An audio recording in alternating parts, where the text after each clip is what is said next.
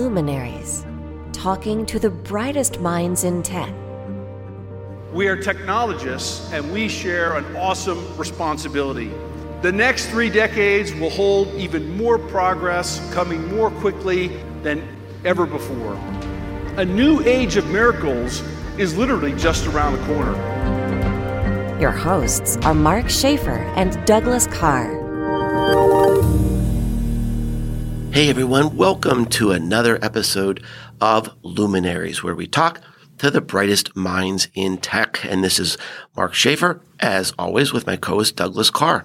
Doug, what we got an amazing show today. Yes, we're gonna we're gonna be peering into the future and explore some new research into how technology is changing the economy of the future. So this is going to be really, really wonderful. And today we're with Aongus Hegarty. He's the president for Dell Technologies in Europe, Middle East, and Africa. And in addition to his focus on delivering essential technology infrastructure to this part of the world, he also co-leads Dell's Global Women's Network and is a member of Dell's Global Diversity Council. He's chairman of the Executive Council for the American Chamber of Commerce to the European Union. And he is very passionate about using technology for social good. Now, if that wasn't enough, that's a long business card. Yeah. I mean, if you're not excited already, we're going to be focusing on a newly released research report forecasting how technology will enable the global economy. It's an amazing report. Um, it's called The Future of the Economy, and this report will be available in the show notes. So be sure to visit the Luminaries page to see this wonderful report. Aongus, welcome to the show. Thank you, Mark. Thank you, Doug. Delighted to be here. Well, thank you for the introduction. That was yeah, fantastic. Well, we've heard so much about you, and it's and I've been looking forward to this, uh, to meeting you uh, all week. We've got the pleasure of actually doing this podcast uh, live and in person. And so let's just get into this report because uh, this is really an eye-opening report. I I'm I'm a futurist sort of geek. Fantastic. I mean, I love seeing how trends come together. So. One of the themes, if I'm reading this report correctly, is the key word friction. Friction. So technology will eliminate the historical friction of transactions and processes we've been accustomed to in our world. Is that accurate? Yeah, I mean, let, let, me let me tell you a little bit about the report. So, first of all, it's um, as you said, the future of the economy. It's actually our second report, mm-hmm. and on this occasion, working with the Institute of the Future, we looked at looking out to 2030 what what does the economies and the jobs of the future look like? Um, there's a lot of, of, discussion. I'm sure you've heard it around. Oh, all the machines are going to replace all the jobs. Therefore, we won't have uh, anyone will have jobs. It'll all be done by machines.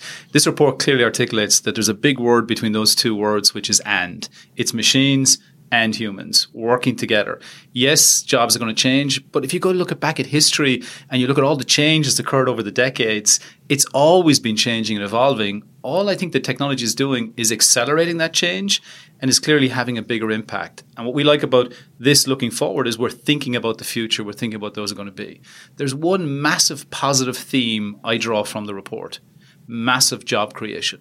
There is going to be a plethora of new jobs created. Over two thirds of the jobs that will be there in 2030 aren't even created today. So it's really important that we as companies, educators, and organizations are thinking about what those skills of the future are and thinking about how we can uh, ensure that we're retraining teams, we're bringing through education in schools and universities the right skills and requirements uh, for the future. Um, and in that job, uh, jobs for the future, I think it's all about continuous learning. There is no longer, you know, you do a role or a job and it's a job for life, as it might have been for generations before. It's very much about learning, continuing to learn, enhancing your skills for me and for everybody else in, in, in, our organization and company. And STEM or STEAM, including arts, is absolutely critical to the future digital skills that we require. So for me, very exciting. I like looking out into the future, as you talked about, Mark, and thinking about what are those key requirements. Um, but I would say very positive as long as we embrace the change and we focus on the skills and requirements of the future. So, for someone listening out there, maybe uh, we've got a young listener, and he said, you, people are thinking, I want to be part of this future. What are some of those skills specifically that you would advise maybe your own children to be looking at? As we go forward, so, so I, I, think that definitely from a digital will play a significant part, and uh, we're we're spending a lot of time as a company working back into primary schools, into secondary education, in helping people think about careers and choice in careers, um, thinking about the subjects like maths and engineering, thinking about what they might do as they go on to third level education. Um, there's also a big element, by the way, 50% of the population is female. How do we get more diversity into uh, our, our, our, our, students and, and those coming into work that are coming, you know, with a broader set of diversity from a gender perspective to allow have a greater pool and mix of those skills. So encouraging young people. It's, it's not for everybody, but, you know, and arts is important within it, by the way, because innovation is the other key thing coming out here and how people can work in teams and communicate and can innovate around the technology and the digital for the future. But STEM and those STEM skills and subjects, I think, will be a bedrock of the skills we'll require in the future. I love that. I, I think uh, agility, creativity, continuous change, those are all constants now. Absolutely. Right? Fantastic. I'd, I'd like to re- read a quote from this report uh, that I thought was fascinating. It said, Machines are not only discovering and purchasing products, products are becoming software defined, upgradable, and in that regard, perpetually unfinished. They will increasingly seek out software to improve how they function given a user's underlying needs. And that's fascinating. I've been doing a lot of work in the robotic process automation industry recently, and, and I'm, I'm just fascinated with machines controlling machines. Um, uh, this is obviously exciting and interesting, uh, but I'm curious about the risks involved. So the vulnerabilities with security and and the gaps there, and and and what we're doing to overcome those. Yeah, no, I think uh, security is definitely a key issue. And in, in, in talking with our customers, they would highlight uh, one of the biggest risks and elements being around security. Um, and I think as you as you look into the multi-cloud world. We're here at Dell Technology World. We've been making a lot of announcements around Dell Technologies' capabilities across those multiple multi-cloud environments and how you can move workloads and applications across them, creating that flexibility uh, for our customers. Uh, but security is a key element to it and is definitely a big barrier to embracing that digital transformation and embracing that multi-cloud opportunity. For me, I see it as, you know, a lot of people think security, well, that's got to do with, uh, you know, some software and some technology that keeps everything secure. It's not. It has to do with people, it has to do with process, and it has to do with the technology element.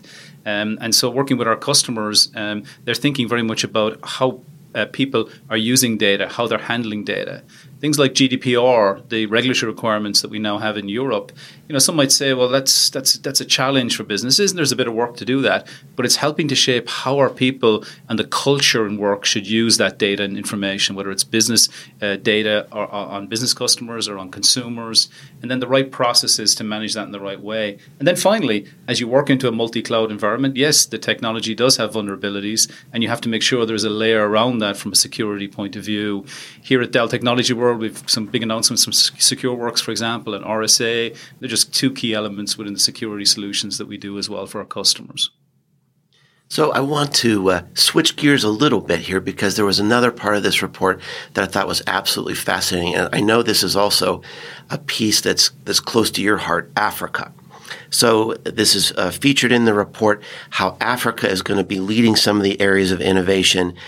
And it's something I've been following for years. I really admire the resourcefulness there because they don't have a lot of the resources we have in other parts of the world. And so they find ways to get the job done. And there's a, an amazing amount of innovation coming out of uh, Africa. And I can just imagine as 5G comes to Africa, this is just going to be an amazing area of opportunity, isn't it? Yeah, Africa is a, is a, you know first of all you know Africa is a continent, but in itself it's diverse in its cultures. It's it's diverse in in uh, so many ways.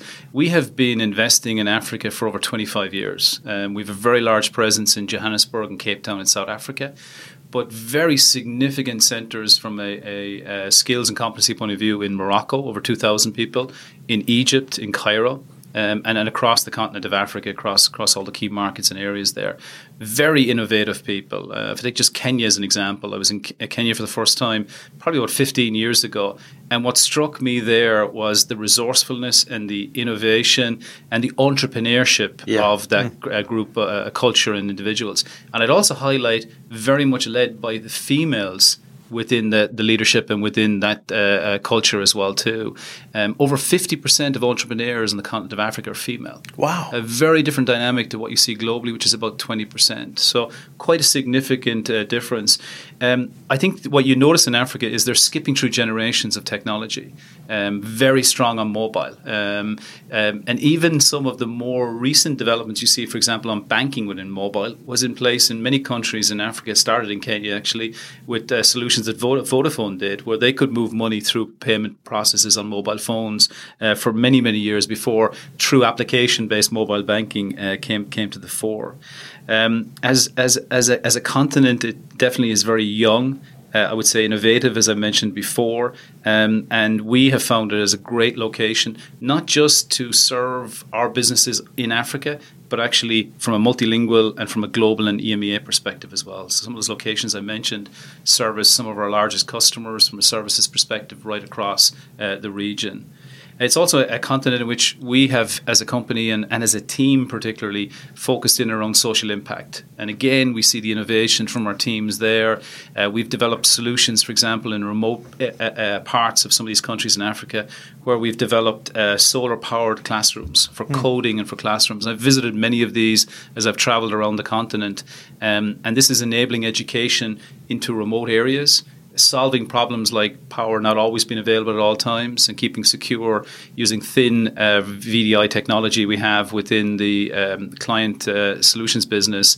Um, and then uh, bringing uh, education and educating uh, teachers to bring students up to speed on coding and building some of these STEM subjects and skills that we talked about earlier on as well too.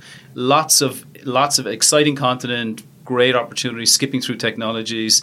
Um, Ethiopia is another great example. We have a project there we're doing with a, an NGO, Camara, and the Ministry of Education, where we're using technology to bring more ed- into education for 1.3 million students across that country um, and covering over 2,300 schools. And not just at the secondary level, but right through primary and through both girls and boys as well too. So is Dell's uh, interest in us in something like that? Is it more than pro- providing technology? Are you also trying to really just encourage the whole STEM integration in the education system? I would say all of those, but I would say there's also an element of focus um, within the UN sustainability goals. Goal eight is about uh, creating jobs uh, and innovation and, and, and, employment. And we believe that by investing in technology and education and creating opportunities and encouraging entrepreneurship in these countries across Africa, as we do elsewhere, but we have a particular focus here, that will create jobs, growth, and expansion uh, that will create success uh, for these economies and in turn businesses for us to grow and develop over time. Uh, another piece of the of this report that was so interesting to me is, of course, I'm sort of a tech geek and a and a, a trends geek. I can think that a lot of people who read this report are going to go, "Wow, I'm not sure if I'm ready for this kind of a future." And it occurred to me that there's almost a psychological element of this to secure this this uh, technological uh, revolution in how it's going to change the economy. And I was reading recently how there was actually an attack on autonomous vehicles in Arizona. And wow. it, it, it, was like people were, were pushing back saying, we don't want this. We're not ready for this. We don't want these on our streets. And it, and it, and I was re- right about when that report came out. I was reading this the, the, the, report from from Dell, and you know maybe this is sort of a philosophical question, but I'm wondering if digital transformation in the future require expertise in psychology and the psychology of change, as people might be hitting this wall, saying this is enough. I, I can't handle this speed. Look, I, th- I think uh, different different people have different uh, competencies and skills and ability to absorb things like change, for example, and ambiguity of, of, of change as well too. Uh, for, for, me, um, it's an inevitability. I mean, it, it's accelerating. I think that's probably the big dynamic for people is mm-hmm. the speed at which uh, digital is changing industries, businesses, jobs, as we talked about, and as we paint the picture and look out into you know ten years ahead, a decade ahead obviously accelerating in significant change. So what's critical here, I think, and it's the same within our company, is we lead from the top. We explain to people, you know, uh, what this change is, what the benefit and value of it is, and how we'll navigate our way through that. So lay out a vision, lay out a strategy, talk to people about how we're going to support them. Um, maybe in the past, in other industries and companies, it's been about this is your skill set, the skill set is gone we, we, we absolutely, in our company and with our customers, map out what those skills are and what the pool of skills we have today are, and then talk to people about how we're going to navigate them to these new skills through training and development. And I would say 95% of the time, people welcome that because it's career, it's development, it's growth, it's new um, uh, skills, new areas. Um, and, you know, as, as, as a technology company, we've been through a lot of change because of technology change. But now the technology underpins the business strategy of all industries and all companies. Mm-hmm. The wider industries and the wider are feeling that pace of change. Um, and, and, that's why when we talk about digital transformation, we clearly talk about the technology, but we also talk about the change that you have to manage within your culture, within your people, within your workforce. That's probably as big an element and definitely a critical element to success. You know, one thing I was reminded of as I was listening to you there was, um, I believe it's uh, the country of Finland is sponsoring classes for its citizens on artificial intelligence to uh, to say this is coming yeah. and we, we want you to be comfortable yeah. with this and we want your feedback on how this might be applied to our country and our and our lives and our and, businesses. and that's critical, yeah. Mark. That that communication and mm-hmm. engagement. Mm-hmm. I think when these things don't do well is when maybe people ignore at leadership level the change, don't build a strategy with a medium to long term lens of, of how to get there, but most importantly, communicating both ways and engaging with people and listening as well as sharing, laying out that vision and explaining why and what the benefit will be and what the challenges we have to t- take on are. Yeah, just considering that human impact and everything that absolutely. we do. Yeah. Well, and it is fascinating just even then in this conversation talking about culturally that, you know, in Arizona, resistance to autonomous cars, but in Africa, an openness to open up their rooms and skip generations of technology. Absolutely. I mean, that's that's really thought provoking. Absolutely. I, I, I try one, one other thought and point on my side of this as well, too, is technology and change in technology can be all encompassing to our lives. I do think as an, an, individual, and I think about this personally as well, too, is, you know, uh, I'll give you an example. So when I go on holidays and I'm not at work, I step away from technology. Mm-hmm. You know, I, I don't have a reader. I read paper based books. I like to do that. Um, I switch off from work. I, I, try and get the balance right. We talked earlier on about the breadth of you know my role within EMEA, and uh, you know I travel a lot. I'm away from home about eighty percent of the time. So I, I, want to make sure also that you know I have relationships with my family and friends uh, that you know, and they're important. That engagement, that that you know, engaging with people, talking with people, etc. And it should not be about always being on and and always technology. Uh, so I, I, think there's a balance element there, and I think individually you have to think a little bit about that. And we'll certainly have done that with you know I switch off when I go on holidays. I try and switch off when I get home in the evening times, and and just uh, spend time uh, spend time with family and friends, and uh, and put the technology to one one side. It's not. It's not. It's not about being on on all the time. Amen. And you're you're embedded in this on a daily basis. This is your life. I'm curious. You know, with this report, was there something that just energized you that came through on the report or reinforced what your beliefs were? Yeah, I, I, definitely. Uh, it was. It would be a couple of points I made earlier on. I just underpin again that there is significant change coming.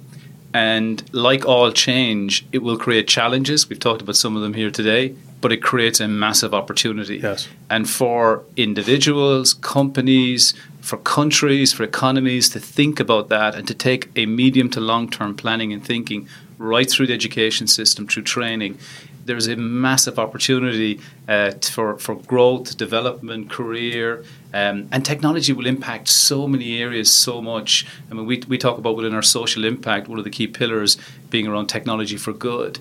If you think of the things that technology are now doing within the healthcare space, for example, and, and medicine and medical care, what it's doing in education that we talked about earlier on in some of the examples there, that's really, really exciting. Um, but you have to understand the change, the challenges, and lay out a plan at an individual, as I said, a company, and, and at an economy and country level. Well, our, our time is, is is flying by, and this is so interesting. And I wish we could just keep on going on the on the report because, and again, I want to encourage everyone to take a look at this report. Go to the Luminaries page and uh, and download this thing. But I also want to talk. Uh, uh, use this opportunity to talk about your day job a little bit too. Imagine it must be really challenging for you to oversee such a diverse region. Is selling across Europe Middle East, and Africa as complicated as I imagine this is? Or are there sort of general standards and requirements that are emerging to make some aspects, at least, of technology universal today? Yeah, I, I, it's it's a very diverse region in EMEA, as I mentioned. Yeah. I, I, travel extensively, spending about eighty percent of my, my time uh, out there in the region. I, try and invest a significant portion when I go somewhere with our customers, with our partners, with influencers, understanding the um, the economies, understanding the businesses, and spending time with our teams that we we are investing in growing and developing, and how we can support them and, be, in being successful. Um, it, it, always I really love the diversity of the different cultures. And as a family, we travel. We've traveled a lot around Africa and South America on, on holidays, and it's always fascinating to see new foods, new cultures, new languages, music. Uh, really, really enjoy enjoy that. Um, we work across so many different industries, so the industry diversity is very, very interesting. And we work with everyone from consumers um, where technology is impacting their day to day lives, all the way up through to the largest companies in the world and, and how they're working and navigating through, through that change. And as you visit some of these cities, you know, you see also how technology is making these cities safer, uh, making them smarter, uh, making them more efficient as well too, with a, with a, with a, with a lot of a lot of uh, services and capability. And and there's that constant impact that technology uh, is having. Um, I would say though that there's a huge amount of consistency right across all of those countries, industries, customer types around what we call this digital transformation. And we have this thing called the Digital Transformation Index, where we measure in each of these countries, we look at it by the different verticals and areas, and it's very, very consistent. On average, across all of these countries and regions across EMEA, about 4% of customers are what we call digital leaders, where they've moved through that transformation and are really using technology to enable their business, to transform their business. And, and, from an application and transformation point of view, they're using technology at the workforce end of, of, of things as well, too. Um, and there's some leaders within that. So there are some differences. If you think of countries like Portugal, Switzerland, for example, and um, South Africa and, and Italy, almost 10% are digital leaders. So you do see pace of change. That's like higher than America, yeah, if I remember yes, correctly. It is. It is. There's I think America's around five. Five, correct. Yeah, uh, and and it's uh, it's interesting to see how some economies and some countries uh, and businesses within those areas have embraced it and driven a lot of leadership around that change and, and adjustment as well too. So a lot of consistency, um, but also some some elements of of uniqueness within some of the geos as well. Hmm. One thing that we touched on a few times in the conversation was uh, diversity, and gender diversity is one of those things that I know is important to you. You uh, you actually co-lead Dell's Global Women's Network. Um, so here we are, three white male businessmen talking about this. But Mark and I both have daughters that are in the business world right now. You know, what would your charge to be be to us as leaders within our industry to be good allies and to really push for diversity and inclusivity? So, so first of all, I I, uh, I, I think about it exactly the way you think about it as well, but I actually prioritize it much more from a business perspective and as a business imperative. I, I think to be a successful team, organization, and company or business, you have to have a strong breadth of diversity but you also need to adopt within your team and organizations an inclusivity of how you harness that diversity of, of thought, experience, competency, etc. And gender is one aspect, and uh, most definitely, as we talked about around you know STEM and access to those skills, etc. Making sure that you're you're accessing the full pool of talent is really important to address those growing needs and requirements we have from a digital and STEM point of view as well for me, the light bulb moment was when we brought our region together here in EMEA and I took the leadership position, I, I guess almost eight years ago now, or just over eight years ago. And I formed the leadership team and I found that I had one female across the leadership organization. Mm. At the time, I hadn't really noticed that I also hadn't as much cultural diversity as I, and I came later when I did other programs. I realized I actually needed to look at this across many lenses of diversity to make sure we were we were achieving that. Now I'm glad to say that 50% of our GMs and senior vice presidents of our businesses in the region are female and 50% are men. And wow. that balance of representation is really important. A little later, as I mentioned, I, I realized that I had too many um, English speaking um, and, and, and not enough diversity of culture representation, particularly across the Middle East and Africa. And now we've leaders on our team who are from Morocco, from, from Egypt, and much more cultural diversity across Eastern Europe as well too on the leadership teams. Uh, but it's a constant journey around you know uh, supporting the organization, attracting talent in, and building the organization, and creating that engagement and engagement from the employees within the organization as well too. But gen- for me, it's a business imperative. It it absolutely differentiates you from your competition, from other companies. And when there is such a challenge on talent and retaining talent and accessing talent, and bringing talent, that's why this for me is a really really business critical area to uh, to focus on and continuously be looking to improve on as i'm listening to you from a leadership perspective i'm imagining it also takes more patience yes and time absolutely you know yeah, yeah, it, yeah. It, that, that that really needs to be a core leadership skill i think if you really want to really enact diversity in, in your team. And it has to start at the very top of the company. Michael is passionate about this. Michael chairs our uh, Diversity Inclusion Council and team, and, and again, it's across all those lenses of diversity. Uh, and that has cascaded down through the organization. It has to be led from the top. You have to walk the talk. And I absolutely agree, agree with you around patience and, and investing time and listening and understanding um, why and asking lots of questions and, and, and then using that to change and drive initiatives and programs that over time you, you grow and develop your talent and diversity of talent. But really critical is creating an inclusive environment to unlock that diversity. To, to, to, to there's no point in having it if it's not being used, listened, and applied to driving better decisions, better outcomes, better products and services that you're creating for your customers. Well, Aongus, we sure have been uh, really inspired by your uh, visit with us today. Thank you so much. I just feel like we're just scratching the surface, the, the surface, and I hope you'll come back and visit us again. I would be delighted uh, because there's just so much you can offer to our listeners and and your and your, your, unique perspectives on on the world and all the things you're involved in. So, Aongus Hegarty, uh, be sure to look at this Future of the Economy report and uh, we sure appreciate you. Thank you so much for listening to our show. We never take you for granted. This is Mark Schaefer and, of course, Doug Karr. We'll see you next time on Luminaries. Luminaries, talking to the brightest minds in tech, a podcast series from Dell Technologies.